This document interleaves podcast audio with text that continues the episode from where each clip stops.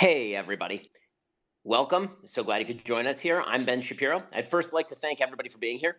I'd like to thank my co host, Rabbi Dr. Ari Lamm. He's the CEO of B'nai Zion. It's an organization dedicated to promoting Israel and Judaism through new media. And of course, we all want to thank Elon Musk, who asked if we could come together for what's sure to be a fascinating and meaningful conversation. One of the things that nobody can deny about Elon is that he's willing to speak publicly on pretty much everything, and tonight is no exception. Now, most of you have probably seen by now that Elon Musk is at war with the Anti Defamation League, the ADL. It's a group that was once dedicated to fighting anti Semitism in nonpartisan fashion. Of late, they've become significantly more partisan in their progressive politics, to say the least. Like a lot of progressive interest groups, the ADL would love more controls on dissemination of speech at X. They, like a lot of other organizations, are doing so by pressuring advertisers to move their dollars away from the platform. Well, a few weeks ago, Musk posted on X saying that the ADL has been trying to kill his platform, falsely accusing him of being anti Semitic they said that if this continues, he said that, that he will have no choice but to file a defamation suit against them, which is obviously pretty funny considering it's the Anti Defamation League. Now, as I said on my show when this was unfolding, Elon happens to be right on the merits here. The legacy media, multinational institutions, left wing interest groups, they have been converging on as a X as a supposed source of rising hate speech, and they've been doing so in really opportunistic fashion from pretty much every angle. Until Musk took over X, they were largely running things in terms of which messages to silence or quash. These institutions are generally in favor of more censorship, more restrictions on speech. That censorship has often been used to shut down not merely material we all agree is gross or violent or despicable, but to shut down a bunch of material that doesn't actually meet with approved narratives, whether we're talking about COVID or transgenderism or foreign policy. These organizations get what they want at a lot of other platforms like YouTube and Facebook, but they're not getting it at X, which is one of the reasons why they're very, very angry. So, for the first part of this conversation, Elon Musk and I are going to discuss what it takes to preserve free speech while battling activist third parties pushing censorship, dictating what is considered quote unquote brand safe for advertisers. And then, in the second half of this conversation, Rabbi Dr. Lamm is going to lead a discussion about how the ADL and anti Semitism affect speech issues, discuss Elon's feelings and experiences regarding Judaism more broadly, and then we'll open it up to some questions from a few esteemed leaders in the Jewish community. So, that's enough from me. Without further ado, Elon, welcome to your own your own website. Really appreciate it. The, the there we go. uh, I, unfortunately, I think you inadvertently muted me. well, I mean that would be a first, muting you on your on your own site. So why don't we jump into uh, to you know the, the oh, issue? I, right sorry, I, I, I, just wanted to say that uh, your preamble was spot on. I couldn't have said it better myself. That is exactly the situation, and it, it's absurd. On I mean, first of all, We've actually been tracking the, the, the hate speech views, anti Semitic or otherwise, and they've gone down since the acquisition objectively. And we've had multiple third parties, unrelated to us, do their own analysis with a full data dump, and they've concluded the same thing. So that's also important, which is important just start off with some important facts. And if someone else is has is looking at the you know the the the, the, the view counts on on uh, you know on on X, FK, Twitter, and has evidence to the contrary, I'd love to know what, what that is. But absurd to be accused of something when all the evidence points in the other direction. And my entire life story is, in fact, pro Semitic. And we had Walter Isaacson, who I, I, believe is Jewish, spend two years with me. You know, we had complete access to every everything. Really, there was like no else barred, nothing. I didn't even he didn't even have to clear with me who he talked to beforehand. And I think he might, you know, he's a pretty smart guy. He might have picked on it. He might, might have figured it out, you know, if I was anti-Semitic. it's just freaking absurd, you know. Uh, and and like a little sort of, you know, a, a few sort of, you know, little tidbits. I, I actually went to Hebrew preschool, Rachel Spiro, in South Africa when I was a kid. Now I, I don't know if I'm sort of genetically Jewish or what, but uh, maybe somewhere.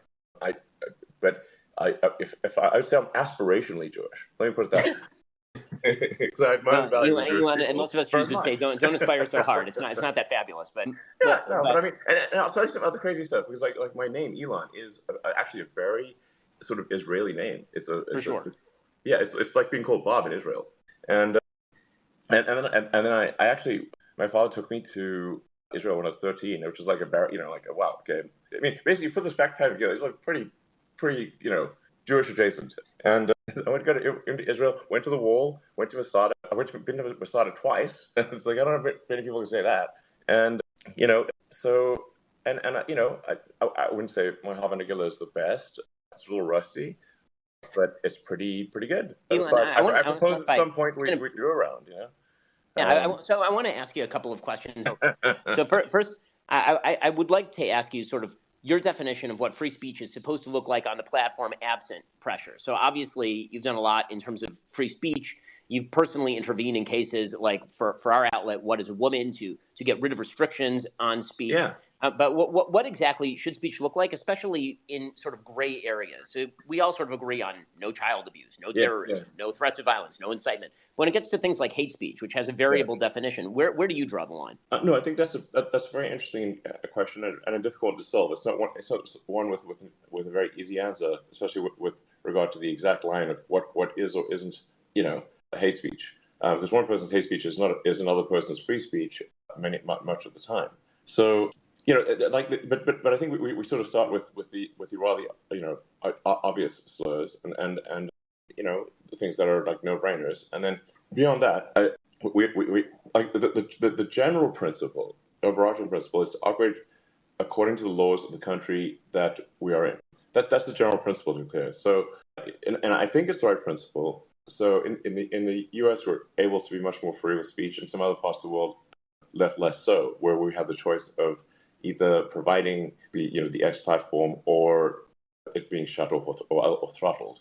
But and, and I do believe also generally like if if there is someone harboring you know hate and and, and, and you know that that hate is based on sort of incorrect assumptions or, or, or bad knowledge, the, the, the, best way to combat that hate is to hear it um, and then and then and then t- and then say why it's not true, as opposed to somebody harboring secret anti-Semitism or, or, or some other form of hatred, never actually hearing the counterpoints as to why what they believe is, is potentially false, is false. Um, and, and so, they, you know, th- th- then, you, then you have all this hidden anti-Semitism or anti, you name it. it. You know, I think actually often it's better that somebody says something and then gets dunked on, frankly, or, or is, is corrected. And and, and you know, it, like the question, you know, it, and, and actually, frankly, that's one of the things I like about the United States, you know, and, and we, should, we need to make sure this remains the case. But in the United States, you know, the when there's we, we for the most part wash our laundry in public. So so you, you can you can sort of see the dirty laundry for the most part, and, and we need to keep it that way.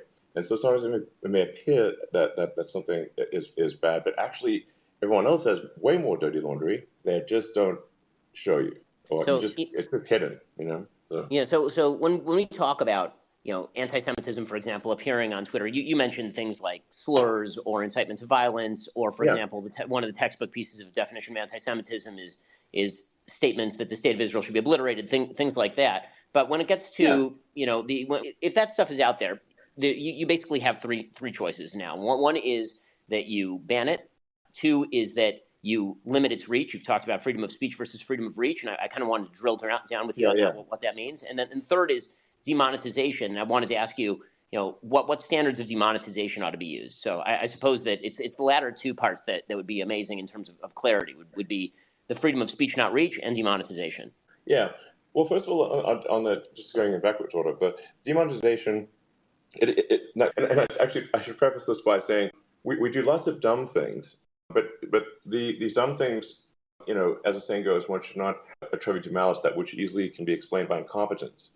So we do lots of foolish things, but and we and, and we want to fix that. And a bunch of these foolish things have been in place for a decade, and you know, I can't fix them all at once, but we are fixing them. So, for example, there's there's a list. I think Chaya Raichik was pointing out, like yes. testing the system. You know, and, and I've looked at this list, and it's some of the terms on the list. I'm like, look, if that's a bad word, I, I'm clearly I need to look up get Urban Dictionary or something, you know, because I, that one I, I didn't realize was a bad word. So this, this that that list needs to be trimmed. That that's the sort of not safe for advertising list. Now advertisers, uh, you know, are, can be rather skittish. You know, they especially when you look at something like like the X platform, which is only one percent of the advertising market, optimistically. You know, it's pretty easy if you've got like a you know one percent of your ad budget just has too much hair on it. It's like not worth it. You know, it's easy to just say like, well, for a lot of advertisers out there, well, the you know, it, it's it's it's not. This, this is more this is more pain than gain. You know, it, like I said, the advertisers are very skittish. Like one sort of article in, in a sort of medium-sized newspaper is enough to, you know, uh, sometimes scare off advertisers from our platform. It's, it's, it doesn't take much, is what I'm saying. A, a, loud noise in the room could scare advertisers. you know, I, I mean, it's they're, they're, not they're not sort of bold as brass. No, um, for sure. I, I, I mean, strategically speaking, what do you, what do you do about that? Obviously, we've had experiences with with organizations like the Global Alliance for Responsible Media that yeah. have that have tried to leverage advertisers against, for example, our platform. I know that those those same those same groups are meeting with X, trying to determine quote unquote advertising standards. How do you maintain free speech principles in the yeah. face of attempts to do what the ADL or GARM have been attempting to do, sort of control what sort of speech is allowed? Yeah, well, uh, we're, we're really trying to hew close to the law in the country, like uh, like the United States and other countries. So it's sort of like so that, that, that that's our general principle, and if, if for banning things entirely, if something is illegal, well, it's legal, and and that needs to be banned or suspended or whatever, cut out. That, that, that that's like I, I guess sort of fairly obvious. Uh, just to continue on the advertising front, though, we, we right now sort of have a binary on-off switch, which is silly because there is a spectrum of advertiser bravery or advertisers not being sensitive to things that actually don't matter. So I, I think we, we, should have really degrees of advertiser safety, kind of like you've got you know movies. You, you know you don't have like go no go for movies. You've got like sort of you know all ages, PG thirteen, you know your sort of R and X and all that sort of stuff, like X rated. Hilarious. This media is X rated, so you know so, so, that if you're an advertiser, you can say, and, and, with with actually with a, with a, with a cost tier where the you know the sort of the, the sort of safest safest so-called in quotes say you know advertisers who want the safest sort of situation can have that, but then you, you can just go all the way up to even advertising next to sort of not safe for work stuff. You know, if, even if it's like some something pretty spicy, as an advertiser, you should be able to say, "Well, I don't mind. That's fine," it, it, because that that's actually going to cost less. That that will cost less per impression or ultimately per sale of whatever they're trying to sell, because you know it's it's it's like that that that real estate is you know not as sought after, and and so advertisers really should be able to, to, to pick, like maybe, I don't know, within four or five gradations, what they consider to be okay instead of like just uh, good, bad. And, and I could say, for, for, example, like for Starlink advertising, you know, for the SpaceX Starlink uh, satellite network, I, I, would just say, go, we'll take it all, including the NSFW. Fine, no problem. Who cares? So, you know, it's, it's, it's really, that, that'll be a higher return than, than, than having all these stringent requirements.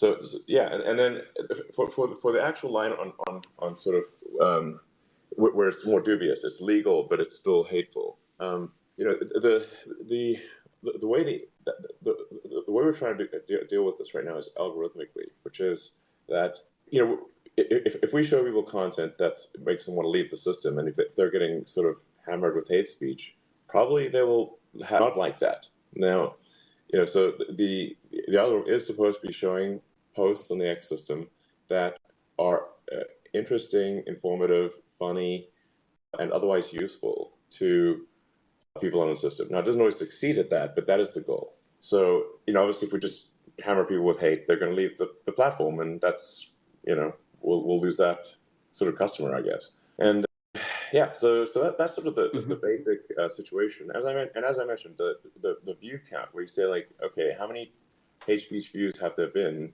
pre and post Twitter, uh, pre and post the acquisition, and uh, they've, they've dropped by at least thirty percent, and I think they've continued to decline just because we've made the algorithm better, more transparent. You know, it's certainly gotten rid of a lot of the bots, and that, that's helped an enormous amount. I remember that exactly. the same ADL that, that's targeting you now declared me the, the single greatest recipient online of anti-Semitism in 2000, and I will say that that has dropped markedly since 2016, and and including after you took over X. I did want to ask you, Elon, about you know, one of the issues that's coming up, you know, that, that generally goes to free speech and and you have this, as I mentioned at the top, combination of both private organizations, some of which fundraise, some of which make money off of off of calling for censorship, and governments that are putting yeah. pressure on social media platforms in order to do the work that they really are not legally allowed to do, certainly in the United States. And and, and so, yeah, how how can you stand up and, and what sort of pledges can you make to, to users of Twitter with regard to these sort of backdoor pressure attempts by both advertisers. I mean, I think that your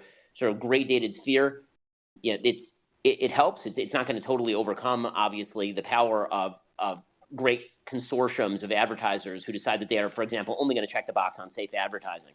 Uh, and they're not going to broaden out the spectrum, but price differentials hopefully will make a difference there. But yeah. when it comes to government, what do you do? Our policy is to resist with any attempts at censorship to the maximum degree allowed by law. So, so the, you know, but but in, in, in the U.S., by far the biggest pressure comes from essentially, you know, I say fairly far left uh, activist groups. Now, you know, when and, and they tend to act in, in, sort of coalitions. Like there's a whole bunch of them. Know, and they'll, you know, they'll write the, you know, whatever, 16 activist groups, whatever, you know, so they'll, they'll live as a pack. But what, what, what they what they're trying to do there is is really impose left, often extremely far left values on on X and, and other platforms under the guise of hate speech but but it is in fact a, a, a matter of politics or, or of really views that would I think the general public would consider to be somewhere between left left and somewhere between far left and extreme left. So it's it's like really, uh, I mean, it's it's really disturbing, frankly. I mean, and obviously, I, I think yes, and and you've been the, the attacked you. You've been a target many times. So uh, and, and, and, actually, the, the, the, thing you mentioned, which is like, is, is like for, for many people, I said like, they're like, oh, there's all this hate speech. And I said, well, have you seen any? And they're like, well, no, I haven't seen any. Well, okay, then you know, like that BBC reporter where he was like, oh, the platform's filled with hate speech. There's so much hate speech, you can't believe it. And I said, well, name one example, and he couldn't. And I'm like, well, yeah. so if there's so much hate speech, you can't name a single example, not even one. What's top of the list? Oh, nothing. It can't even think of anything.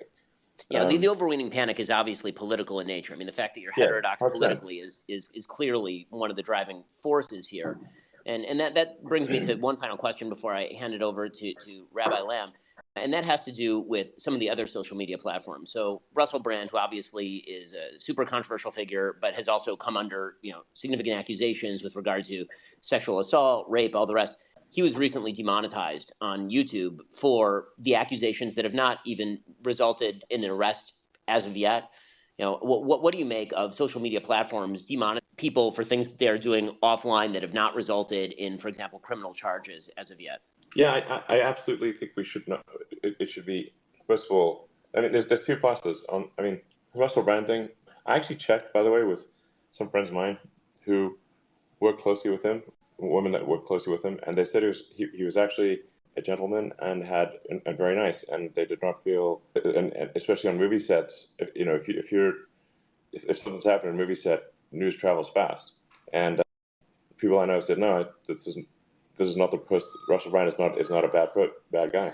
So so the, and and then there's separately, you know, even if there's something did, did happen, there, there needs to be obviously a, a conviction here, not not it can't be guilty until proven innocent because obviously then we're we're just sort of in the witch burning phase here, which just being declared a witch is enough to make you a witch and be burnt. I, I think this I think this witch burning instinct might be like deep seated, frankly. So, uh, but we can't have that. You know, it's it's because you, you, obviously anyone could be accused at any time of false charges, and and we, we can't be destroying their lives on the basis of potentially false accusations. So yeah, and I, am not sure if charges have you have has anyone even filed charges in, in the Russell Brand case? My understanding is is not at this point. The accus- I believe the police have been soliciting for, for actual evidence at this point, seeing if they can bring charges, but I, I don't believe the charges have actually been filed. So, Elon, uh, I want to hand it over to layer of outrageous. You know, I do want to hand it over guilty. to you. He doesn't even have charges, guys. This is crazy. And, and and now Russell has obviously been rattling the cage, you know, of the powers that be, and and, and, and, and, these alleged accusations from people we don't know who, where there's not an actual lawsuit, why now? You know, because these things happened many many years ago. What what's the, what what why now? And it's like it seems like an odd coincidence that it's happening when when Russell Russell is really great gaining traction, questioning a lot of the conventional wisdom, and you know and, and you know somebody say, oh well, he's promoting conspiracy theories and whatever, but I think we're running out of conspiracy theories that didn't turn out to be true, and and and, so in fact, if, if, for those out there in the conspiracy theory community, we, really need some more material, and you know because we you know we, what do we got left here? Conspiracy theorists of, of the world, we, we, we please get creative. We need more material.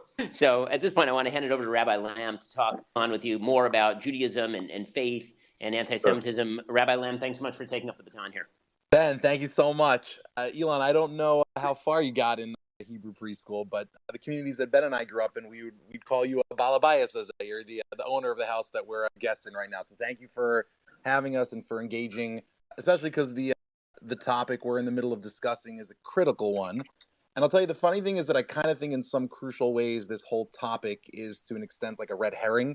It's a distraction from the conversation serious Jewish people of all backgrounds should be having. And what I mean by that is, on the one hand, combating anti-Semitism is is critical. I mean, the Holocaust is still in living memory, for crying out sure. loud. But but organizations like the ADL, whether they mean to or not, make it seem like that's literally all the Jewish people are about fighting anti-Semitism. But here's the thing: like, here's the thing: like, yeah. we are the stewards of quite literally the most influential tradition of wisdom in the history of humanity, beginning with the Hebrew Bible. I mean, like the best-selling book of all time. And those ideas form the backbone of Western civilization. They're at the absolute foundation of the American experiment. So when I reflect on this topic as a whole, the question to me is less whether the ADL is good or bad, or maybe just like irrelevant.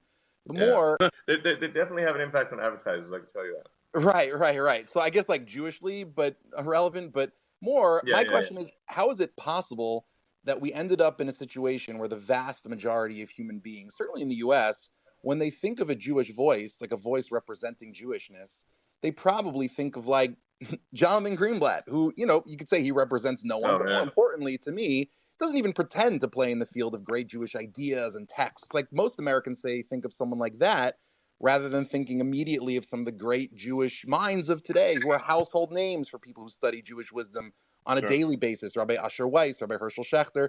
Like I truly think if we're going to fight anti-Semitism, then of course there's a role for combating those who hate us, but the majority focus should be on you know in the technologist space what you'd call like our core purpose our core mission bringing extraordinary jewish ideas into the societal moral and political conversation in a serious fashion. Like it should be a positive yeah, effort. I agree. Totally. Like if you and like if you really want to combat anti-semitism teach jewish ideas. Like send people to visit the greatest repository of jewish teaching in history the currently thriving yutorah.org like actually talk about great jewish ideas. And that's what i yeah, want to model now and that's I mean, where i want to bring you in to the conversation yeah. Elon. like in many important ways, you're probably the standard bearer in our day of the scientific revolution. You're one of the living heirs mm. of figures like Francis Bacon, Isaac Newton, William Harvey. And it's not an accident that all those figures placed the Hebrew Bible and its commentaries at the center of their work, and they all studied the Hebrew literature quite seriously. And in particular, one of the things they admired about the Bible is the revolutionary idea that human beings are created in the image of God, like in the book of Genesis, because yeah. God is a creator, he's an inventor, as it were, then so too are we charged with doing the same. We have to be creative, we have to be innovative. So, my question for you yeah. is like, we normally think of faith or biblical religion on the one hand and technological progress on the other as incompatible or at least like intention. There's like a whole Silicon Valley episode about this, but is it possible? Yes. Like, I believe they said being religious is borderline illegal in Silicon Valley. Right, right, exactly. But like, is it possible that that's like a weird quirk of the 20? but like, is that maybe like a weird quirk of the 20th century? Like, we really want a robust culture of innovation and technological creativity. So you've said in the past that we need a new philosophy of the future. So would a theory of the human person bearing the divine image of a creative God, of an inventor God, fit that bill? Like, should people in 2023 well, I mean, even it, if it, I mean, it really speaks to my heart, I'd say, because as someone who, who, who loves sort of inventing and technology and discovering, I mean, discovering the truths of the universe, creating wonderful new things that didn't exist before, wonderful new technologies that that help people. You know, I, I think sometimes I hear this among among absurd things, people saying like, "Oh, the world today is so terrible." I'm like you really should read history, okay? Because it's awesome. And let me tell you, you don't want to be in Masada, you know, when the Romans were besieging it. That wasn't fun at all. Um, right. The, the people who went to the people who actually started on Masada only got to go there once. That was it. Yeah, exactly. One way trip, you know. No, they were super badass, and that's why we, you know, that's why they celebrated today. Like I said, I was I was there, and I encourage people to visit Masada and to visit Israel and to visit the, the various holy sites and, and, and see these incredible places for themselves. I've done that twice. So, and and and, and I, I, I think I, I think like just sort of speaking broadly, I think it is good to have a, a sense of wonder about the universe, about this incredible existence that we have. I think it is. I think it is.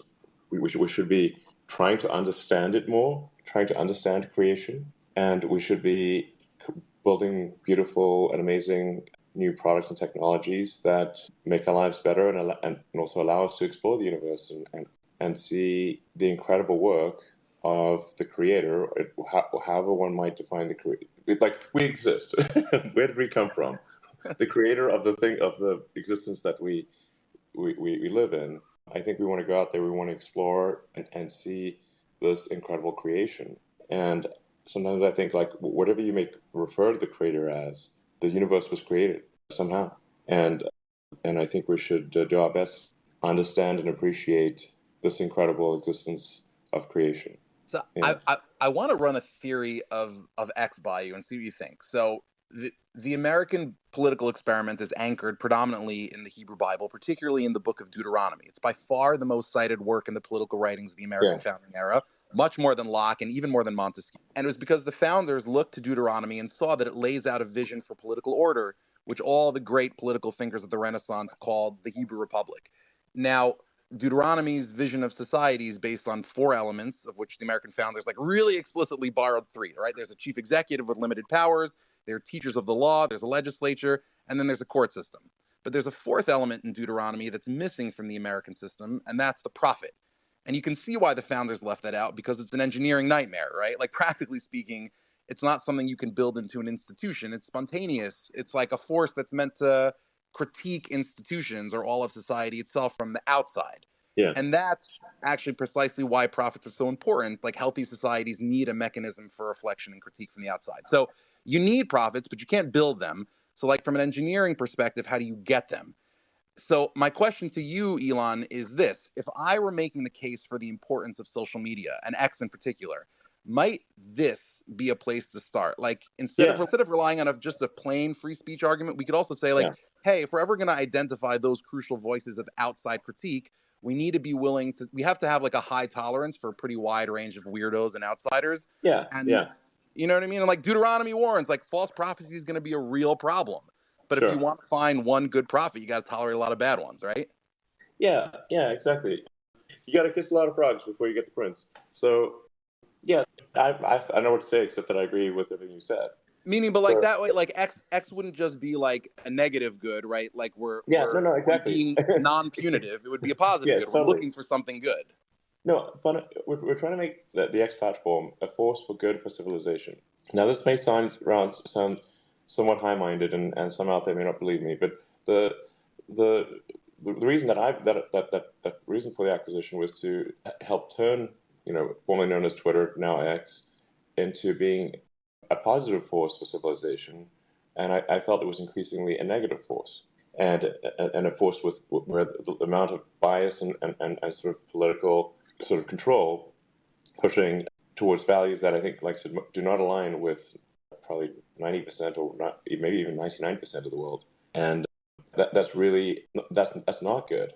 So uh, the, the purpose you know, it was it, it, wasn't because I thought, well, this is a great way to make tons of money, is by, by and, and make my life easier. I, I, was fully aware that the acquisition of, of Twitter was financially dubious. Now, at the end of the day, I, we were with other investors, so I'm going to make make sure that ultimately it, it does pay off the, for those investors. But it's, it's certainly I didn't come into, into it thinking, wow, I've got a real gold mine of actual you know money here. That's that's not not not, not the case best case scenario, Twitter historically has been a sort of a non-profit essentially, meaning that a non-profit and they didn't make profit. supposed to make I was just I was just going to get into a for-profit PH. yes, I mean so, and I was, I was also aware that I, I was going to get massive amount of flack. So those, you know, I, I, well, mission accomplished there. yeah, no, no, exactly. So just to be clear, that, that hopefully people don't think I'm pretty, pretty dumb slash deluded to to have thought that wow, this is some easy money and won't result in criticism of buying acquiring Twitter. That, that's, that's a hard. So so what I'm saying is that you know I actually did the acquisition because I want to turn the damn thing into a a a force for good and increasingly so something that is useful and entertaining and and further civilization. That's the that's the intention. And, and it's I'm glad you brought up this point because the, the goal is not merely to break even, which would be sort of stopping hate speech. I it's it's increasing positive speech and increasing things that you learn. Now, sometimes those things that one learns are sort of unpleasant truths, whatever. And, but, but if something's true, it's true. But you know, so so that's that's the goal. Uh, that's the that's the aspiration: is make something as useful, entertaining, and and in the in the big picture, uh, it, it is a force. Where we look back at it many years from now, we say, "Hey, that was a force for good for civilization."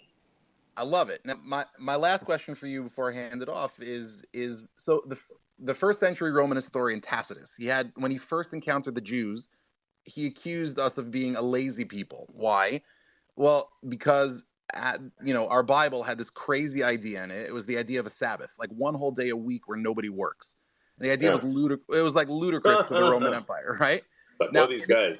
now, in the end, like jokes on Tacitus because the Roman Empire collapsed and now it's just like a meme on TikTok while the biblical Sabbath is observed by like billions of people across the globe. So like scoreboard. But yeah. aside from that, I'm curious what you you're like one of the most productive people on the planet by any like objective measure. So I'm curious what you think about a revolutionary institution like the Sabbath. Is like a regular recurring day of turning work off to focus on core values, like Rabbi Jonathan Sacks called it covenantal time. Is that an underrated, overrated, properly rated idea in a high productivity society? What do you think? Uh, well, I think the, the, the, general principle of a day of rest is a good one. Now, it's a principle that I, I, I can't say that I particularly ad- adhere to. I, I, I take my ratio is more like, well, if I take three days off per year, that seems like you know about right for me. But but I think for, for, for most people, it is a a good thing.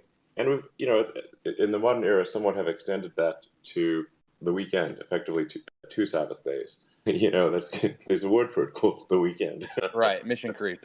yeah, so there's, it, so in fact, it, it, would seem that modern society has not not really thought the Sabbath was a good idea, but decided we need to double down on that. So, you know, and I think that's that's generally good. And you know, I, I mean, I think if, if we think about the, the sort of what's the sort of overall optimization, if you know, it, it's really saying area under the curve of human happiness so if you take all the humans and their average happiness and how much happiness is that, um, and look, looking also into the future, so that we're not, you know, because obviously one can do things that make one happy very in the very short term, you know, like some some sort of sort of narcotics or something like that. But then on will probably not make you happy in the long term. So, but if you look at sort of, I think that's the thing we should be trying to optimize for is the, the total happiness of humanity, you know, over, over the long term. I love it. And I think that's a perfect place to hand it off to Asher Gold to bring on some other voices. Thank you, Ari.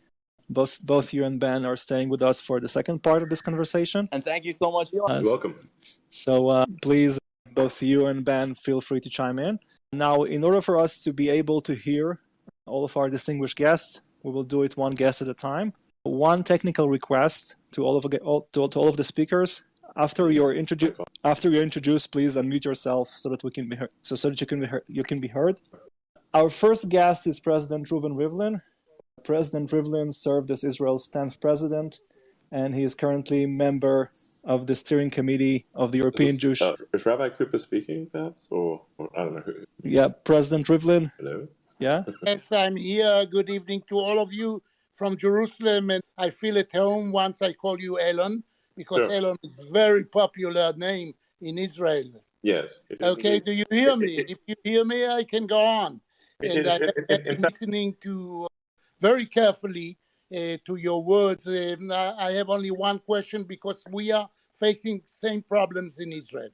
I don't know if you know, but uh, throughout my career as a politician, as a member of the government, as member of Knesset, and as the Speaker of the Knesset, the President of the Knesset, and at the end, a leader or the 10th President of Israel after Shimon Peres. And I all my life fought for civil liberties, including free, free speech, civil rights, and also the view as a cornerstone of free society.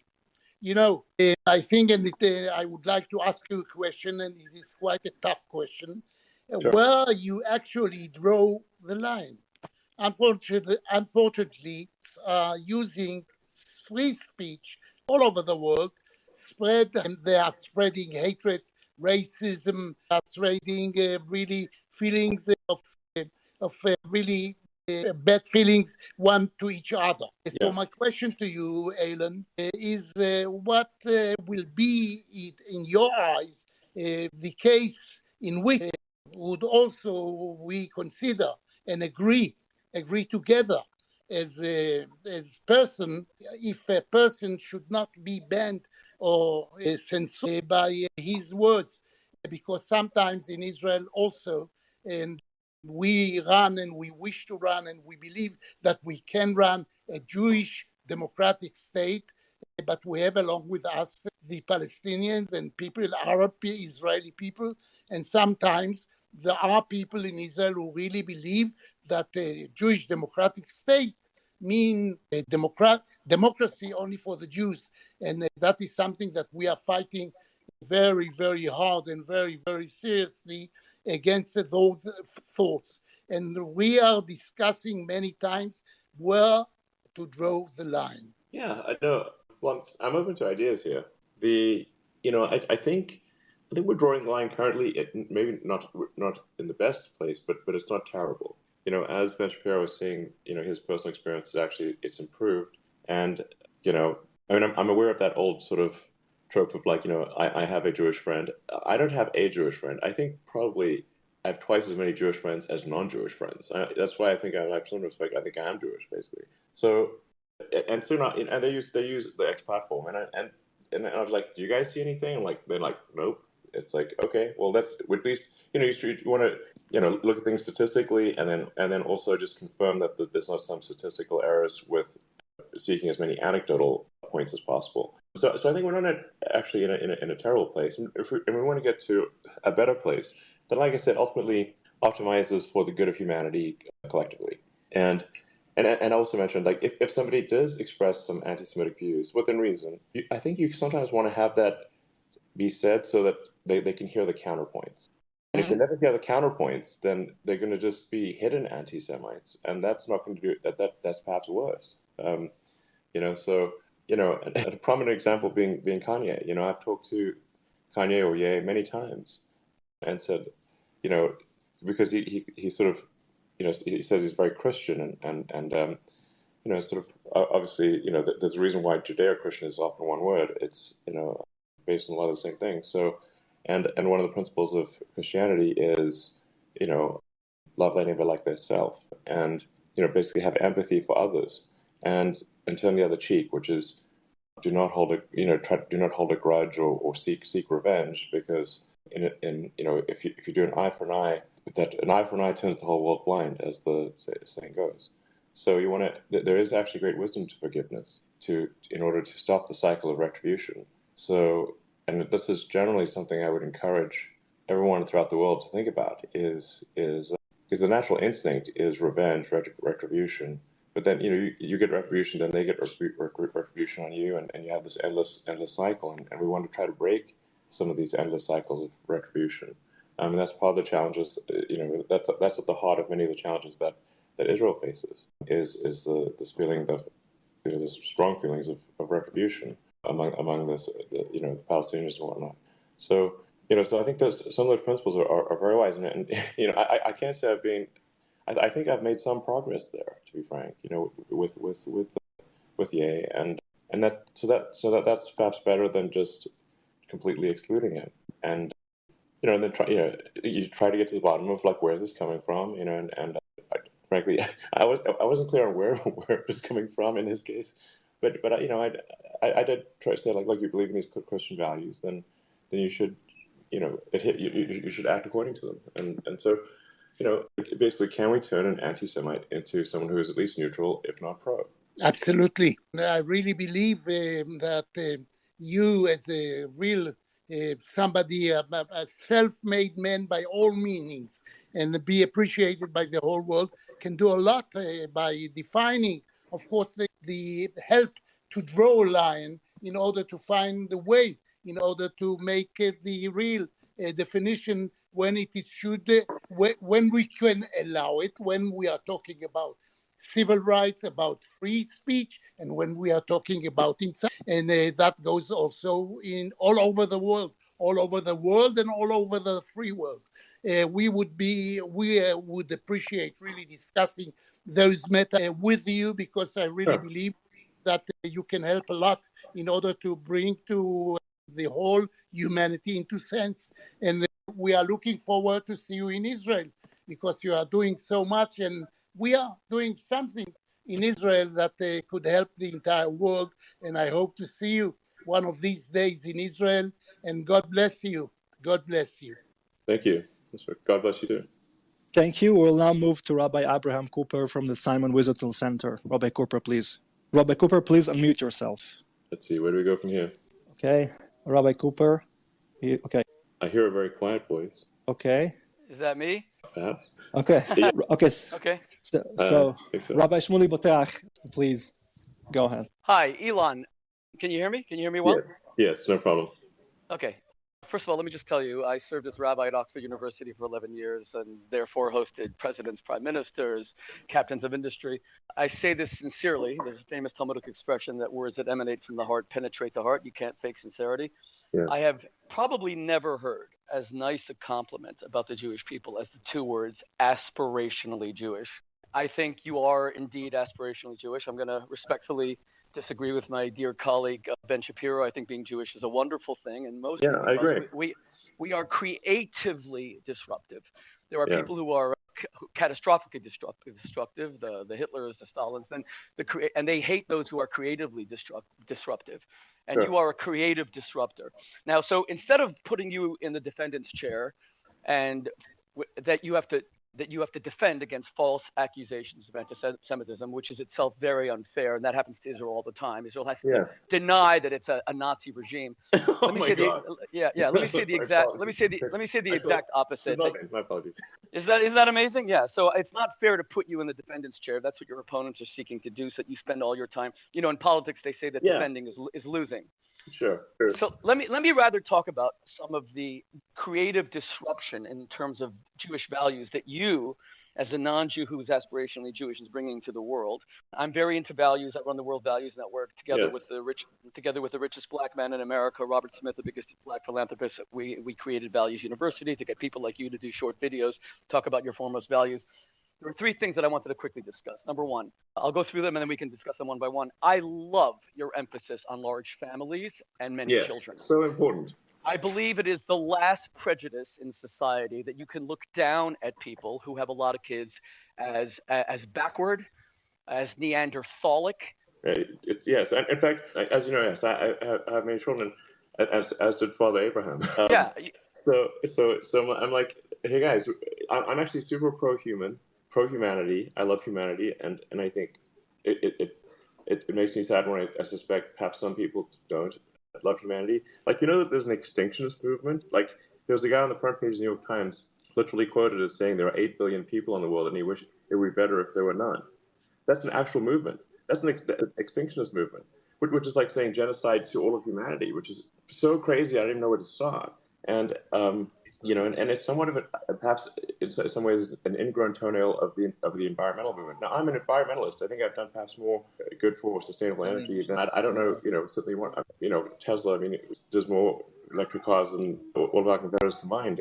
So the at least in in, in the West. So, it, but it, but the but the the sort of the sort of mad extension extension of of environmentalism environmentalism in the limit has people concluding mostly implicitly, but sometimes explicitly, that humanity is a blight on the on the face of the earth, that a, a scourge that must be extinguished. You know, things that would would fit, Hitler would agree with, kind of thing. You know, except he's you know more selective. But it's, it's like you can't have that. This is total madness. We we we must, we should be expanding the scope and scale of consciousness. We should be extending to the stars. We should be an exciting spacefaring civilization, and and to to ex- explore and understand the wonders of creation. Well, in, in, and and the very first commandment of the Bible, of course, is to have kids, to appreciate the innocence yes. of children, to appreciate the creativity, the fascination, and exactly, and everything that you said before about not having revenge in, in hearts. Our you know, children are. Uh, unlike Freud, who saw them as, as you know, little these tiny little narcissists, in Judaism we believe that there's this beauty to kids. I have to tell you that the that the view the the the photos of you bringing your beautiful little son X to the meeting with Erdogan. Now, I'm not here to put you into an uncomfortable position. Erdogan is not, you know, a big Jewish favorite. He's called us uh, Nazis and Hitler, and and he tries to be this strong man. And suddenly, you come to this meeting with him holding this beautiful baby, and it's so disarming. Like you're not ashamed to bring your son, your Yeah. baby son, to a meeting with a head of state. And it's a tr- it was a tremendous statement of you leveraging the kind of credibility and power that you've amassed in order to promote the innocence of a child and being a father. And I love what you said, how you were raising him. Honestly, it was one of the most touching things I saw in the media this year. I was kind of, uh, I mean, I, I, I, little, I mean, you know, kids are. like- I mean, I, I, I, am I, I, think people maybe if they if they haven't had kids, don't realize that kids are the source of the greatest happiness. Because if you, you know, I think for the vast majority of people, they really love their, their children, and when you love something, you derive happiness from their happiness. So, it, you know, it's, it, it's when when my kids are happy that that makes me happy. Unfortunately, when my kids are sad, it also makes me sad. It's, it's not all, you know, good. But but if, if my kids are happy, you know, it it, it, warms my heart and it makes me happy. So so I actually t- tell, tell friends. I have many friends who, who have no children, or perhaps only one, and and I, I really I'm, I'm constantly urging them to to at least you know at least have one or two, ideally three if possible. And in fact, this is a I do this so frequently that people already know the subject matter when I'm when I'm about to say something, which is you you, you were trying to convince me to have kids. I'm yes, I am, I am. no, but I, I, I, I, I love, I, instead of organizations like the ADL criticizing you, you have done more to promote this idea of children. You, you have to understand how important this is for Jews, especially. We are not a proselytizing faith. We don't have an Yeah. army of missionaries. So Right. unless we have large families, the Jewish people disappear. There were 20 million, 18 million Jews before the Holocaust. 6 million were murdered. That still left 14 million. We haven't grown at all in those 80 years. We're still at Really? 14 million. That, yeah, that's it because the Jewish birth rate is so is so low. So Well, instead of the Jews criticizing you, you're the first person with real technological credibility who doesn't get up and say that that the forward thinking of a society is actually determined by a lowering birth rate, that you know Yeah. declining birth rates, which is what, what we hear all the time. Yes, and I, wasn't kidding earlier when I said that, that, that most of my friends are, are, are Jewish. Now they're not all sort of religious, but uh, some of them are. But but but the you know uh, uh, a number of them have not had children and at all. And I'm like, so- they're such, I- and, these are people who are incredibly smart and talented. They have a great heart. The you want more of them in the world. Is what I'm saying. you know. Yeah. Um, and by the way, and by the way, Einstein I- had a few more kids. Come on, Einstein. yeah, Just- yeah, just- good point. Just do it for humanity, man.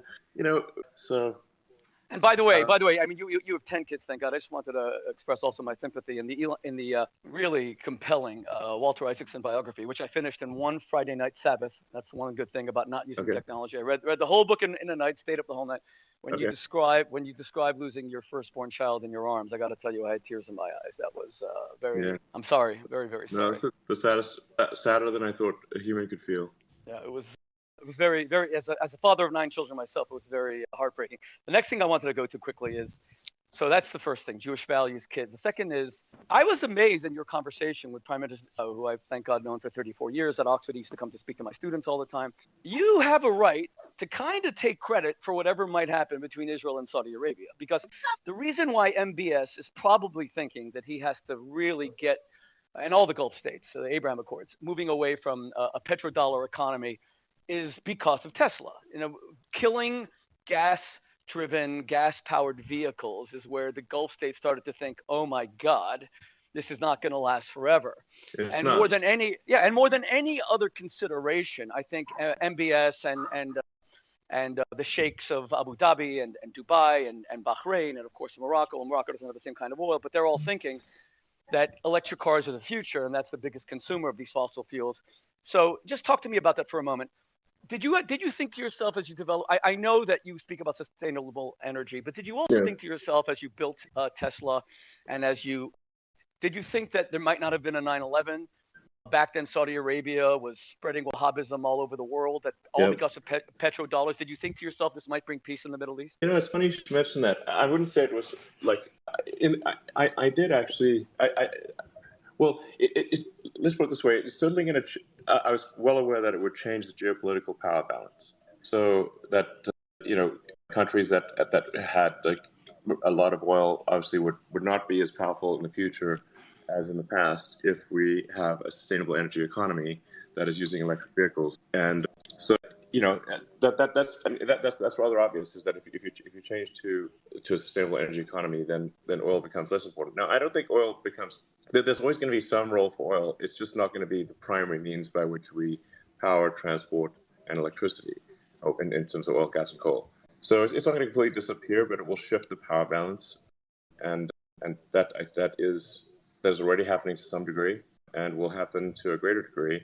And uh, yeah, it, it, it, might have played a role. I, I, should say also that generally when I have met with world leaders, I've for for you know as much as my opinion is worth, I've generally encouraged them to have a peaceful dialogue with other with other countries, and I've encouraged heads of state to reach out not through you know their their their sort of foreign ministry necessarily, or it's often you know somebody three levels down in the foreign ministry, but to, to reach out head, head of state to head of state directly, you know, and, and, and have some of that has been helpful. I, I, I hope so.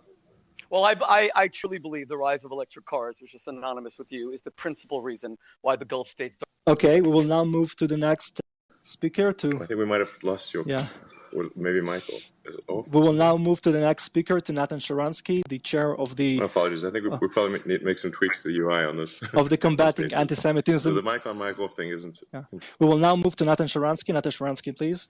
Okay, uh, thank you. Welcome everybody, and Elon, of course, for this. So, guys, as uh, some of you know, I was born and lived and fought in the Soviet Union, where it was clear that there, there is no freedom of speech and a lot of anti-Semitism.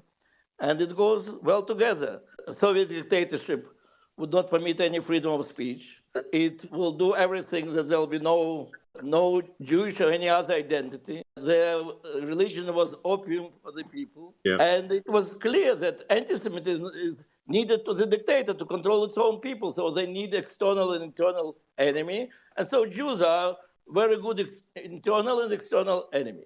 So for me, anti-Semitism was natural part of the dictatorship. But then when I moved into the free world, went out of prison, and uh, I was surprised to find out that anti-Semitism on the left and the right can be the part of the free world, the world of the free speech. And of course, the big shock was when 20 years ago, the so-called Durban Conference, the first conference against racism, became the conference of agreeing that there is one uh, regime of apartheid and there is one re- uh, regime of racism, that's Israel.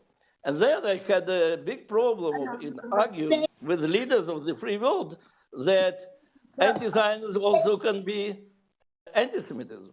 And then when they were not agreeing, I proposed my so-called 3D principle that demonization of Israel, the delegitimization of Israel, and double standard towards Israel is like demonization of Jews and the double standard and the legitimization. They are old tools of anti-Semitism and modern tools of anti-Semitism. As the result, the international definition of anti-Semitism, in fact, recognizes this deep connection between anti-Semitism, old and new, demonization of Jews, and the state of Israel. So anti-Semitism today on the left is mainly concentrated on anti-Zionism and demonization of Israel. Anti-Semitism yeah. on the right is mainly concentrated on uh, on uh, demonization, classical demonization of Jews, and it's very important to fight these both hatred simultaneously. In fact, what Cam is doing, going from one state to the other, from one mayor to the other, from one university to the other, saying recognize this international definition of deep connection between anti-Zionism and anti-Semitism. And I have to say that it's very difficult for all the organizations to fight simultaneously on fronts, but it's very important. And now coming to social media, it, right, we had a dialogue with Facebook, how it is important that the Facebook will prevent the uh, dissemination of modern anti-Semitism and anti-Zionism. And they, well, I remember uh, Sheryl Sandberg, and what they really agreed that denial of Holocaust is recognized as anti-Semitism and should be removed from Facebook. But it's it's very good, but it's very very narrow part of the modern anti-Semitism. But when it comes to to recognizing that or to following international definition of anti-Semitism, delegitimization of Israel. Let's say the statement like that Israel today does to Palestinians what Nazis did to Jews, it becomes very, very difficult. So what my question to Ilan is, I'm not a specialist, but my, can we can we between these two extremes, looking for the algorithm or looking for the removing of the persons who are speaking anti-Semitism, can't we do something like algorithm with communal notice? I think it's called when when somebody says something like this on uh, on internet that Israel today is the Nazis of yesterday, there will be a note that take into account that this statement under international definition is anti-Semitism. Is it mm-hmm. possible to have such an algorithm? Yeah, I, I believe that's what we, we, we currently regard. There's quite a long list. I'm not sure the exact number of terms, but it's a very long list of terms that are, you know, I think unequivocally anti-Semitic, and and those those terms are, you know, cause the algorithm to basically not not promote posts that that have those terms. You know, can, one can sort of get into some very fine-grained de- debates of like, well, you know, is is this does, does this term should this term, uh, you know, it's so it's not like there's a you know, there's, there's a bit of a there's some things which are sort of more black and white, some which are a gray area. I think the general bias thus far has been, even if it's in the gray area, that it, it, it has diminished reach. That's the current situation. So, but but like I said, I, I, think there is some value to not being draconian, meaning that if somebody does sort of express views that one could, that could be considered anti-Semitic, that there's you know on, on our platform publicly that that there's then an opportunity for people to convince that person to change their mind or present facts that are they're perhaps not aware of or rebut absurdities that they currently believe. But you know, from my experience, I was asking my students, try to, you have some criticism of Israel on some point, try to say it without demonizing and delegitimizing Israel. And you know, they always succeed if you make an effort. You can do it.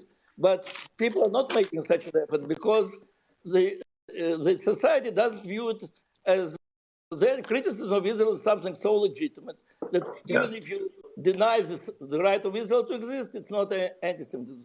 So can we bring into our education, to, uh, into our culture, that yes, denial of the existence of the whole state or, or, demonizing the state and turning it into something close to Satan, it is anti-Semitism because many people are not ready to call themselves anti-Semites, but are very happy to call themselves anti-Zionists in the most extreme way. Yeah, I, mean, I, am to be clear, very much. I, am pro the Israeli state. I, you know, and, and I think, yeah, uh, you know, it, it, it's you know, this and this notion that Israel should not exist is just obviously absurd and outrageous, and it, it's, it, it, it's certainly one of the most anti-Semitic things that what could possibly be said, in my opinion. Iran, you're absolutely right, but not only there is a state, Iran, which speaks about the world without Israel, but there is a huge internet recognition of the, this position. You can see it on the universities, you can see it among no, no, you're, you're right. Uh, exactly on the right. So, no, no, no, uh, no yeah. for freedom of speech, but how yeah. we deal with this?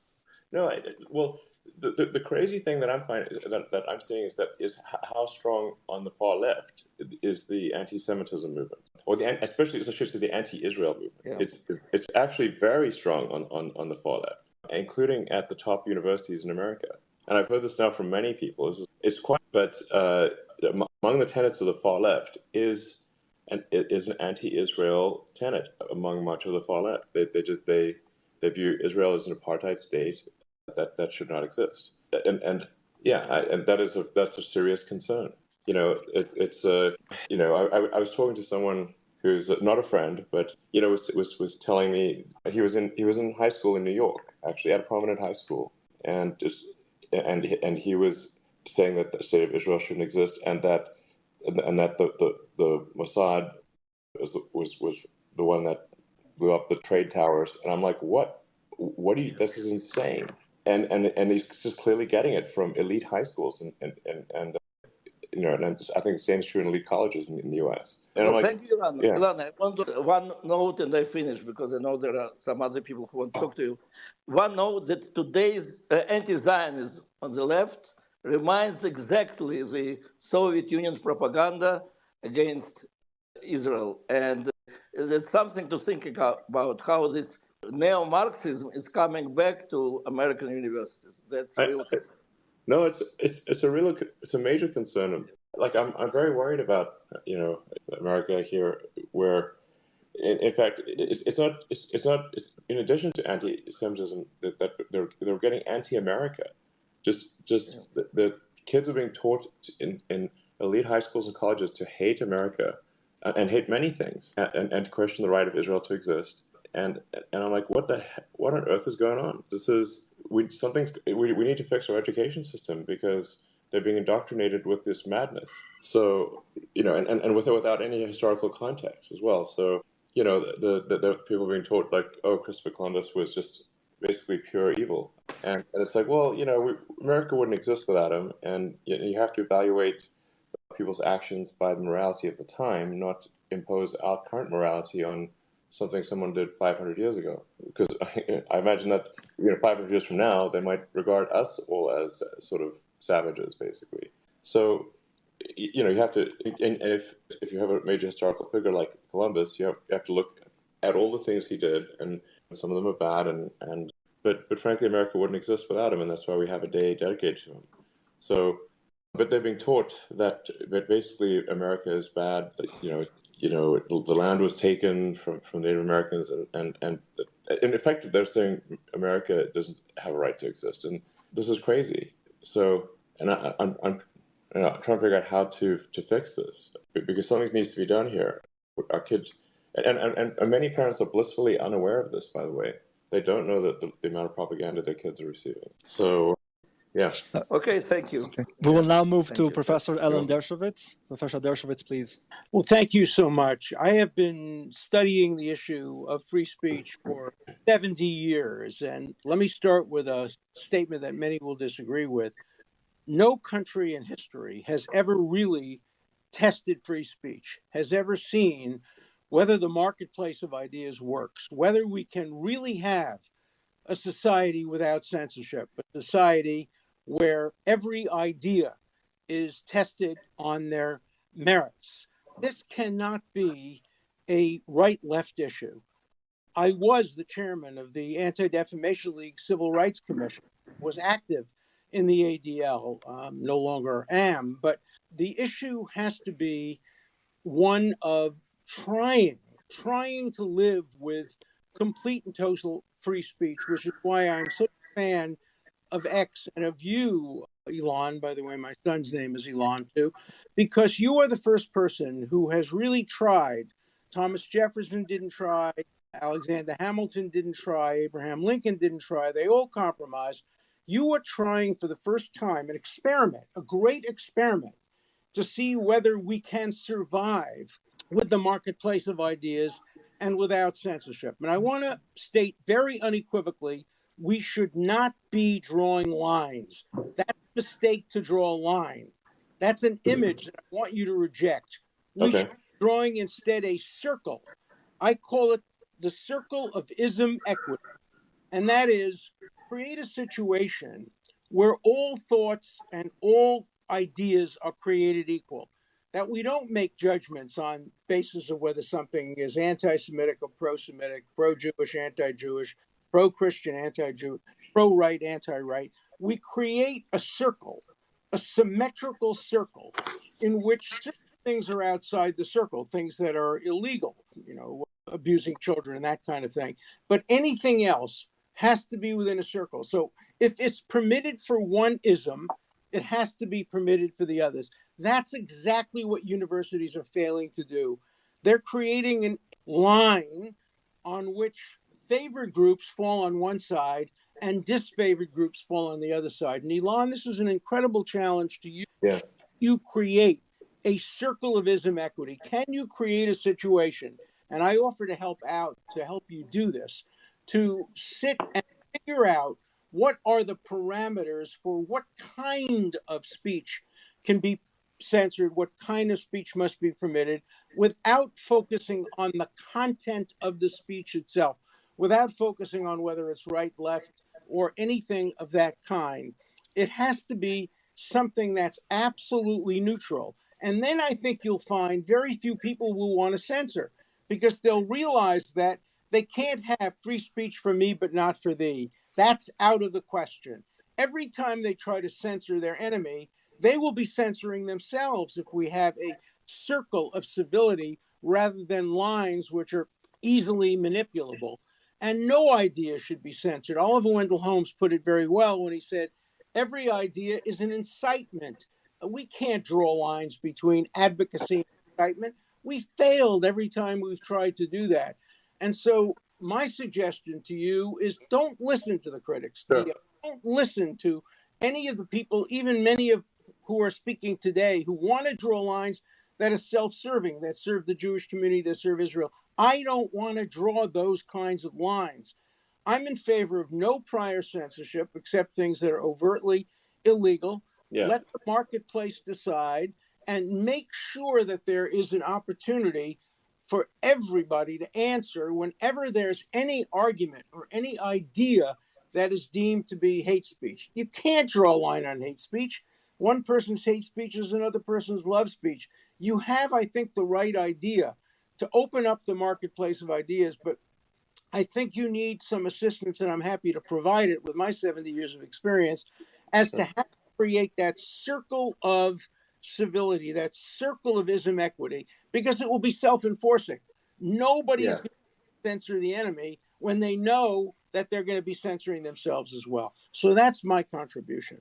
Yeah, and, and I should say, like, we, we, we are experimenting with this idea of freedom of speech but not reach, meaning you could you can you can post anything on the platform, even if it is hateful, provided it is it is lawful. Um, but but there's a separate question of then is that promoted or not promoted? You know, does that enter our recommendation engine? If so, with what promise? And and you know, our, our current approach is to to say, okay, well, we're not going to if something you, you, you can say things that are hateful hateful but legal on the platform, but but we are not going to recommend that to others. That's the current approach that we have. So, No, I so yeah. think sense. I mean, you can see how that can be abused and become a form of censorship too. I, If I know. Yeah, I, I- I agree. It's So, it's, it's yeah. not. I, I- advertisers certainly have a, a, right to say what content they'll appear next to, because that's that's that's their right too. But but not to dictate the what what can be said on the platform. I agree with Um, that. I think there's one other danger, and the danger is reflected by the people who have been selected to join this conversation. I think there is a danger of this being perceived as a right wing reaction to left wing censorship. I myself am somebody who's a liberal. I identify more with the left than the right, but I oppose strongly efforts by the left as well as by the right to censor. But it would be a very serious mistake if X was perceived or you were perceived Yeah. as some way implicitly favoring the right over the left. That's why you Yeah. have to have, for example, I would suggest that you have a small group of people, again, I would volunteer to be one of them if you would want me, who represent different perspectives. I would represent center left perspective to make sure that you don't drift over to the right. Today, the greatest danger Yeah. to free speech comes from the left. Let's be clear about that. Yeah. I agree. Violence comes from the right, the, vi- the shoot synagogues. The left is educating our future leaders. I know. I taught at Harvard for 50 years. I know Yeah. who our students are. They are the former president, the future presidents of the United States. So the left poses a far greater danger of uh, censoring free speech and of skewing the marketplace of ideas. But I think X has to be perceived and in reality as perfectly symmetrical. Yeah. As, that's That is our aspiration. That's our, that's our goal. That, that is our goal. Now, the, the reality of it for anyone who's paying attention, and, I, and I'm sure you saw this, was that prior to the acquisition, Twitter was, was, was very left and getting even more left. So they had a massive thumb on the scale on elections, frankly, worldwide, on the side of left, and would suppress you know Republican voices at a rate I don't know, sometimes perhaps an order of magnitude greater than those than, than Democrats. So there was a tremendous amount of bias. Now, in moving and then coming from a system where it's like okay, there's there's this there's a massive left wing bias, is that we, it, it, to, to a system that is more inclusive, and that that could where, where at least say 80% of, of America and perhaps the world could be on the platform and feel that, that it's a level, level playing field and it's and it's fair to people with a wide range of views. That that's what we're that, that's our that's our goal, and that's that's what we're doing. Now, given that it started so far off the left, it, it, it, it is accurate to say it's moving right because it's moving to the center. So it's technically true that it's moving right. Not not that it is suddenly popped over and instantaneously become you know from a le- from a from a left wing propaganda arm to a right wing propaganda arm, but it is it, it, but but but necessarily if it was pretty damn far on the left, it's it's going to have to move to the right in order to get to the center, and that is that is our goal. With all due respect, I disagree with that. I think Okay. you move to the right in order to overcome the left. You move to the center directly, and you No, create. we are moving to the center directly. I'm just saying, you know, as Einstein would say, all motion is relative. if you start on the left and you move to the center, you're necessarily moving right. That's what, that's what I'm saying. But our goal is not to, to move to the right. It is that we are moving right in order to get to the center. That's, the, you know, it has to be, Well, this is, I would put yeah. it differently. I would say you're moving to the center without regard to. You're moving away from the left to the center. correct, which is, which is look at- perceived by the left as moving right. Right. But if you look at the people who are on this call, if you look at the co chairman of all this, I think it is fair for some people to perceive this as a movement Sure. to right. And you don't want to be perceived that way. You have to, in some ways, I don't want to say lean over backwards, but you have to make it absolutely clear that you are the only platform in the world that doesn't take a left right position, a pro Jewish and anti Jewish, a pro Christian, a pro American, that you are a platform that is pro free speech. You're the first people in history to try to create a true marketplace of ideas. John Stuart Mill advocated it, Jefferson advocated it. Nobody has ever achieved it. You're in a position where you can achieve it, but don't don't destroy it by being perceived as a right wing reaction to left wing excesses. You must be perceived as being from the center, and everything you do is designed to create a neutral space, a marketplace of ideas where the only answer to false speech is, is true speech, and where the marketplace determines uh, how much the speech is spread out, how many people listen to it. Yeah. We have to have more confidence in our ability to answer bad speech. I accept that Right. challenge in my life, and I don't want to censor my enemies. Yeah, absolutely. And, and uh, to be clear, we, we actually um, have um, massively broadened what can be said on the platform. Just, but but we have, and, and perhaps you disagree with this, but we but we have tried to guide our, our, algorithm to promote things that are positive more than things that are negative. To to to, frankly to have a love bias, if you will. No, no, I I, I realize that's perhaps this, this is not in terms of what can be said, but in terms of what is promoted to others. And Yeah. And and I, you know, if if if somebody, if somebody wants to say like, you know, accuse me of saying, well, you, it's it's wrong to have a slight, maybe you know, a, a bias towards love and positivity, then I'm rightly accused of that. Look, I agree. This is a hmm. longer conversation. I'd love to continue it with you offline because I think contribute to helping make this into the first true, true marketplace of ideas. Well, thank you. I, I, think we are almost we're, we're, our overlap in, in agreement is very high. So I, I would sort of value your, your opinion in the future because this this, this is this is something that we should de- debate frequently. And and like I said, I I think the, the, the overarching goal is how do how do we make this platform serve as a a positive force for humanity? And I, and I think the free exchange of ideas is does result in positive force for humanity. And and if, if somebody feels like their ideas are even if they're wrong, that they're not being sort of squashed and and, and censored, then then I think because I think being squashed and censored breeds hate, hatred and resentment, and and simply also then sends people to perhaps you know hate echo chambers that are outside of the mainstream. I think where you get some of the sort of 4chan based you know people who go kill, kill a mass shooting um, because they're they're in some sort of hate echo chamber. I agree, and I think you're the only one out there who can do that now. And I think we all should be sacrifice our own interests, even on issues like anti-Semitism, to a far greater humanitarian interest in promoting open and complete dialogue, complete free speech in the marketplace of ideas. Only you can do that. Well, well, thank you. I, will I'll do my best here, and and your sort of advice would, would certainly, and that of others on the call would be would be much very much appreciated. You know, you know, I, I believe one is, one is always wrong to some degree, and and we simply aspire to be a little less wrong over time, and and eventually we can you know have to get, get to a really good place. So, but yeah, like like I said, the the oh, the idea is is like, well, how do we make this a positive force for for humanity, where we increase you know the sum of human knowledge. We it's it's a place where people, you know, if, if their ideas are based on false premises, especially you know hateful ideas, that we can perhaps point out that, that the reason that they have the, the, this hatred is because of, mm-hmm. of, things that aren't true. you know, it's like just it's like actually you're hate you're hating this or that group for things that are that are not true, or or perhaps in some cases things that happened a long time ago for which people are no longer you know, it's like the, the, the it, it, was their great great grandfather or something, you know, that, that did the bad thing. So, you know, that's why I, I, like, I think there's a lot of wisdom in, in, in forgiveness and turn the other cheek. And, and, when I was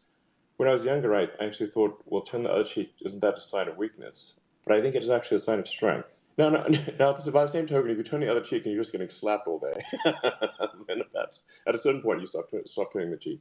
But but but the, the, general notion of forgiveness is incredibly important. Don't hold some grudge for you know a long time. In some cases, centuries. It's it's like let's let's let's, let's let it go. And you know, to, to make another take, take a quote from the the New Testament, the, the, the truth the truth shall set you free, as John said. Truth shall set you free. I, am a big believer in that the, the, the road to moral, moral is, in, in my view, truth and curiosity. Okay. And if you if you care about the truth and, and you're curious, I think a natural outflowing from that is. Okay, we're now moving to the next uh, guest, Rabbi Menachem Margolin, Chairman of the European Jewish Association, please. Yeah, good afternoon. I have the privilege to be the chairman of the European Jewish Organization, which is one of the leading organizations in Europe combating anti-Semitism and fostering Jewish life representing hundreds of uh, Jewish communities from across the continent. Uh, first of all, Mr. Musk, I really would like to thank you very much for the time you spent on this uh, topic. I, I must say, I feel comfortable saying that I will doubt that you are against hate speech and anti-Semitism on X. And actually, just having this conversation is important because it shows your commitment to the issue. Yeah. Having said that, and before the questions I have for you, I have a request for you. And I would say on behalf of the Jews of Europe, on January 22nd, in honor of the International Holocaust Remembrance Day, we are taking hundreds of European political leaders, Jewish leaders, and Holocaust survivors to the Auschwitz concentration camp. And I would like to ask you to join us for this visit, to walk there, to feel it, to understand it, because I think that this will be an important experience after which you will be able to feel for yourself the great sensitivity of the Jewish community to the issue of anti Semitism and where it can ultimately lead to. What do you think about this idea before I go to my questions? Yeah, I mean, first of all, I'm, I'm an avid student of history. So I, I'm, I'm very well aware of, of the, you know, the Holocaust and, you know, the sort of Auschwitz uh, uh, and, and Dachau and, and whatnot. And, and it's, you know, the, the, all the things that happened that were, that were terrible. So this is not, certainly not new information for me. So I mean, I, basically, I, I, don't need to visit Auschwitz to to understand. I, I get it. Well, not, not, to understand, but to feel. It's quite different, I would say. I, w- I would appreciate if you could have it in mind and consider it. I, I really believe that will make something that you did not feel before, but but just please have it in mind. But back actually to, to the main topic. Right. I, uh, I, I, I, would say that I do feel it. To be clear, like you, you know, I've seen and I've seen the pictures. You see the pictures of the baby shoes, you know that kind of thing, and it's like un- unbelievable. Yeah, you know, um, I mean, it's it's it's one is obviously filled with a profound sadness to see that all these children were, were killed and still have some of their you know belongings and see what remains. Unfortunately, things that are clear to you, not necessarily clear to everyone, and therefore, again, I would say you visit Auschwitz would be a very strong statement, not only of your personal commitment, but we all understand the will be once you're there. So I, I, would appreciate if you could have it in mind because I really believe that your visit to Auschwitz, with all the attention that will be, what will come with it, will really could contribute a lot to, uh, to the Holocaust awareness and the uh, struggle to combat anti-Semitism. But may back, back sure, to, I, will, I will seriously consider it. I just wanted to say that you know I, I, I you know I, I I'm, I'm very knowledgeable and, and, and about the subject, and and I've seen many pictures, so it's not like I'm ignorant in any I think in any way here. But it, it could be helpful, perhaps, to as an example to others. I appreciate. Uh, but back to the main topic. I think we, that we can all agree that the discussion here is naturally about the importance of the fight against anti-Semitism versus the importance of maintaining uh, freedom of speech, but on making sure that there is no spread of anti-Semitism whilst maintaining the right to the right to freedom of speech. You know, Mr. Musk, over human civil rights organizations from all around the world sent you a letter asking your platform to adopt the IHRA definition of autism adopted by thousands of governments and public bodies around the world. As far as I know, they have not received an answer so far. And my question is, will you be willing to adopt the IHRA definition on your platform? Well, I wasn't aware uh, of this, that this had been sent to us, but I'm happy to take a look at it. And I, I suspect it's probably sensible. It may already be what we're doing. So I apologize for not responding. I wasn't aware that we'd received such a thing. So, you know, I think it's well. Why don't you just basically, you know, re- re- reply to my text or something w- with that, with a link to that, uh, or reply to my post on, on the X platform, I should say, with with a link to that, and or, or, or share it otherwise, and and uh, I'm happy to take a look at it. Yeah, I'll be more than happy to do so because actually having algorithms that monitor anti-Semitism is great, but uh, very important is to know what is anti-Semitism and what should be monitored and perhaps you know, as it said a minute ago, I do not think you are anti-Semite. It's the uh, most ridiculous thing ever. I mean, honestly, it was like this, this is uh, this is like the most absurd thing I could possibly imagine. Uh, frankly, I, I know that, Mr. Musk, but you know, you you you uh, you own and manage a platform which unfortunately many anti-Semites use to generate anti-Semitism. We have had Kanye, we have had the Jewish Space Laser, and daily there is more and more. So the question is, how could you bring this gap? I mean, how could X better reflect your own values toward the Jewish people? Well, I, I think as it was articulated earlier, I, I think my ability do match that of the Jewish people, not pass on everyone, but, but I think most. You know, you know, just knowledge, reading, understanding, debating, these are all Jewish values, and I very much agree with those. So the Jewish people are a learned people, people, are uh, people of, not of one of one book, but of many books, and I, I greatly admire that. So as a, as a rather bookish person myself, so yeah, yeah, yeah but yeah. you know, but you know, Ilan, thousands of students and youngest uh, from Europe report to us on the demonization they experience on social network when they identify themselves as Jewish or support of Israel. And and that's not only just on social media, but it's also actually after they translate into actual physical yes. harm. What can be done about that from your perspective? Yeah. Well, like I said, I, if our system is, is not working in some way, we're certainly happy to, to fix it. But you know, I, I think it's what you know, and, and perfection is, is not a reasonable expectation to be clear. When you know, we've got 500 million interactions per day on, on the system. So, you know, if, if one cherry picks here, one can find the 500 millionth, you know, worst thing that was said. And it's, you know, statistically speaking, it's going to be pretty bad. But that doesn't, that is no, no way reflective of the vast amount of communication that is occurring. So, you know, I think we're doing a pretty good job and, and we, we care about doing a better job over time. As I said, the operating principle is serve the greater good of humanity and that you know if, if people look back 10 years 20 years or even longer look back on the actions that we're taking here with the x platform that they that the general conclusion is it was it was you know a net force for good for human civilization. That's that's my goal. And you know and I, I think we're, we're making progress in that direction. Um, yeah so yeah okay we will now move to michal kotler yeah, but, but we're also open to criticism that's you know and and, and I value critical feedback because critical feedback allows one to be less wrong. And you know, so I, I, I always worry and, and sometimes reflect: Am I losing my feedback loop? Am I, to quote Scarface, getting high in my own supply? Because that's that's a danger that one faces. Now, I actually find that the X platform is is helpful as a source of criticism of myself. So there's, there's lots of people who do not like me actually on the X platform and make that clear. and and that if and if I say something, they will you know trash me or or, or contradict me, or in some cases, I might actually say something that th- that I thought was true, but then turns out I, w- I was.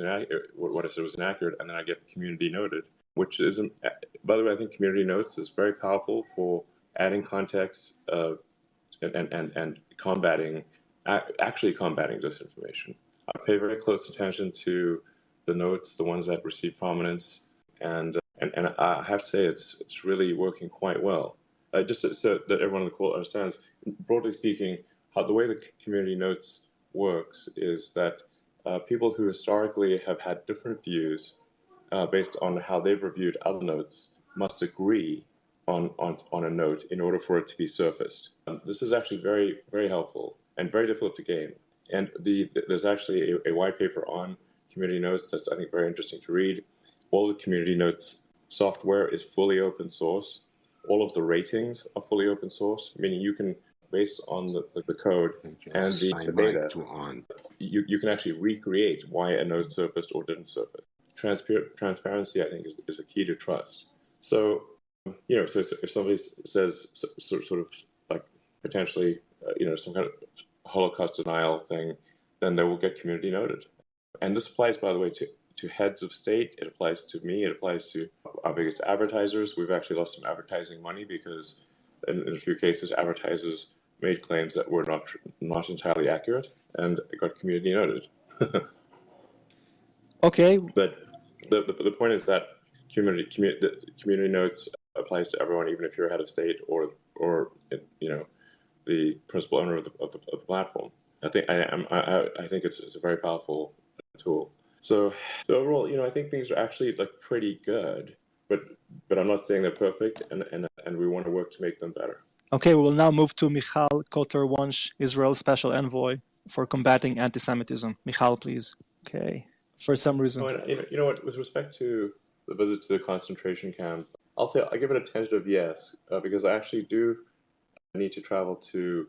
As it is, I, I need to, to visit out our the, the Giga Berlin factory because our team there has been doing amazing work, and uh, it, it's just probably probably time for me to visit there anyway. And so I'll, you know, consider it a tentative yes. Okay. We will now move then to Rabbi Cooper. Rabbi Cooper, please. Yes. Thank you for having me on. And it's been probably the longest anyone has eh, been able to mute this rabbi. So it's a very humbling experience. Thank you for uh, uh, that, Elon. Uh, also, I have resent you now the uh, letter asking for you to consider the IHRA definition. I was one of the lead signatories. I think there are 110 Jewish groups around the world that sent it. So if you can take a look, I don't have to go over the territory again, but it is an important decision to make to uh, giving a, a, working definition. Sure. Simon Wiesenthal. Okay, I'll, I'll, definitely take a look. Thank you. Yeah. Appreciate that. With Simon Wiesenthal for 29 years. And in 1980, he was asked uh, at a Midwest university could it happen? Could the Holocaust happen again? This was his answer. This was a man who lost 89 members of his family in the Nazi Holocaust, barely survived himself, and became the famous Nazi hunter seeking justice.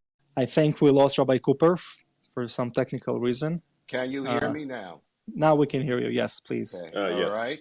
Not exactly, but I've worked with I worked with Mr. the late Mr. Simon Wiesenthal for 29 years. He's our namesake. And he was asked in 1980 at a university, could it happen again? Could the Holocaust happen again? His answer was if you have organized hate, a crisis in society, plus technology, anything is possible. And when he was referring to technology, he's referring to the technology that the Nazis had radio, newsreels. Today, we wouldn't even consider it on the technological blip. But he said, had that technology been around in 1492, no Jew would have survived in Spain, no Catholic would have survived in England, and no Protestant would have survived in France. So I think it's important, at least for us as an establishing yeah. approach. Also, since you spoke a great deal about the idea of, of change and repentance, if you haven't read it yet, you should probably read his book called The Sunflower. It goes to the heart of the questions that have been raised today. We, I, I want to okay. take you, since I'm the second oldest person, I think, or third on this call, 30 years ago, we established a project here at the Simon Wiesenthal Center called Digital Terrorism and Hate. And I actually went to see the first founders of Twitter in that building in San Francisco. And basically, what they told me back then was at the beginning, we just want free speech. We just want the marketplace. Everybody should be heard. We're totally against censorship, et cetera, et cetera, et cetera. Despite our sending them examples of how organized racist, bigots, haters, and terrorists were leveraging their platform, it took the United States congressional hearings. I think Dorsey was the guy at that time, where they told him ISIS at its power was deploying 200,000 tweets a day. And that was finally what got their attention. And if I may just say, because I'm not a technological wonk, I would like to actually send my technology people up to San Francisco to meet with with your folks. But when Okay, when, when sure. we when we talked, someone mentioned asymmetrical. It came out a couple of times. Here's the way we approach it. I think on the on the fight or the dis- discussions over free speech and censorship, especially what's happened in the last couple of years with fake news and everything else, we're we're looking at a different asymmetrical war, which is we can meet any of these hateful ideas and the conspiratorial nut jobs in the marketplace of ideas. But what's actually going on is they're leveraging access to the platforms, including yours, in order to market their ideas, in order to recruit, in order to fundraise. So if we're in a debating society, I'm all with you and with Alan Dershowitz, et cetera. The, the, what we need to look at together based on your alg- algorithms is, you know, what tweaks need to take place? How do we make sure Goyim International does it, which it currently does use the platform in order to send people to Telegram, and then other folks will, will take their hateful material that's uh, thrown on the lawns of millions of Americans across the United States. How, how do we make it more difficult? How do we degrade their marketing capabilities, not what it is that they have to say? I think that's a, a core a core piece. And Yeah. one other thing I'd like to bring up is that I also wear a second hat. I've been with the Simon Wiesenthal Center, been blessed for 45 years. I head up our global social action agenda, but I'm also now a member and currently the chairman of the United States Commission on Italy mandated sort of watchdog group. And last week, I was the I hosted in, in the U.S. Senate hearings on what's just going on in Eastern India, as an example, because we look at 28 countries. And I want to say Yeah. here, from wearing both of my yarmulkes, I salute you for what you've done for the women of Iran, for what you did for the Thank you. people of Ukraine, and making sure and, and seeing that you have a worldview that you want to help give voice to the voiceless. And I think this is another area that we should be talking about. I with I'll be in touch with you privately, but I'm going to invite you to keynote one of our hearings on technology and what's going on in China and elsewhere in Asia, Vietnam, et cetera, et cetera. But if you notice the article in the in the Washington Post the other day, how the the folks in India are trying to occasionally shut things off. They know that it's being used to to spread riots and all the rest. But at the end of the day, the most I can't even talk about the, the details, but the horrors of those riots only came to the attention of the world because of social media. So Right. the idea of also being there, sometimes it can be three zip codes that may be shut down, but the idea of continuing your leadership, and I think this is the most important uh, part, with all due respect. I mean, I like the discussions and debates. Um, I don't uh, rabbinate. Uh, both of the youngsters you had, the first one, Ben, graduated our high school, and I'm a proud product of Yeshiva University. But you're an Mhm. extremely powerful world player. No, Mr. Wiesenthal said it. Everybody says it. Words have consequence. You know, he ma- and Sure. you know he married his childhood sweetheart. He was an architect, and his entire world was destroyed because because he was a Jew. So for us, Yeah. you I know you know it. You you you are I think naturally drawn to the Jewish people, and we deeply Yeah, appreciate absolutely. it. And ideas do count, which is important. You know, we're not talking to the Wizard of Oz. We're talking to a fellow citizen who, frankly, is more powerful than a lot of heads of state. So, both from the point of view of hopefully adopting the IHRA definition, give our te- technological experts, of which I am not, a chance to sit down in San Francisco with your people because they have specific things they want to bring up. And Okay, sure. you should look at our commission because we look at human Okay. rights through the lens of religious freedom. And when you take a look of how Xi, what he will do to try to break those people who have faith, defending those faithful is the is the Yeah. job of religious people, people who aren't or agnostic, and people whose religion is not to believe in God. That is the litmus test of our day. So, you know, I hope you'll uh, come down to LA to the Museum of Tolerance. We'd love to take you around. But most importantly, you know, we're in this for the long range, and we are inspired and guided, frankly, Yeah. by the amazing humanity of a man named Simon Uh, Weaver. it- and obviously, he was a great, great man, no question about it. So, you know, it, it's it's it's worth it's worth noting that you know part of what really drove, and I'm sure you, I'm t- telling people on, on this call who already know it, but I think maybe the public public doesn't. But Hitler and the Nazis were extremely like censorious. They they they they, they were they, they dramatically they, they obviously they, they they exercised censorship on anything pro-Semitic or anything that would counteract the anti-Semitic arguments, and they, they would even have you know SA you know, brown shirts shouting down, like literally, literally going to colleges and shouting down anyone who was trying to make an argument in favor of the Jewish people. So it's like the the Nazis loved censorship big time. So you know that's you know interesting point is is we have to give you know anyway.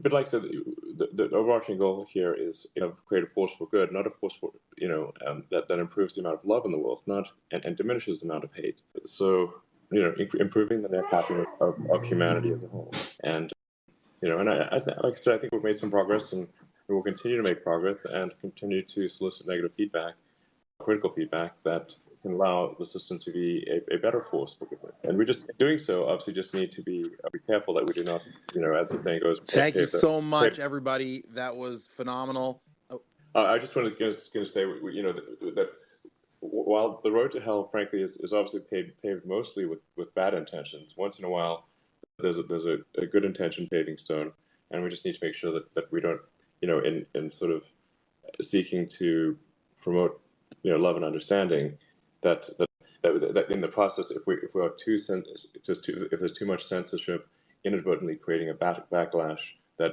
increases the amount of hate. So, and and I think we want to keep this dialogue going, and we want to like to keep keep having critical feedback and and, and keep keep looking at ways to to be better. And I think just having this dialogue is good.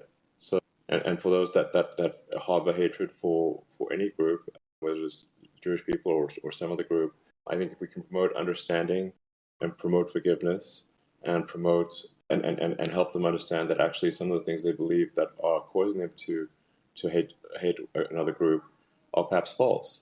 That's that's really what we should be aiming for.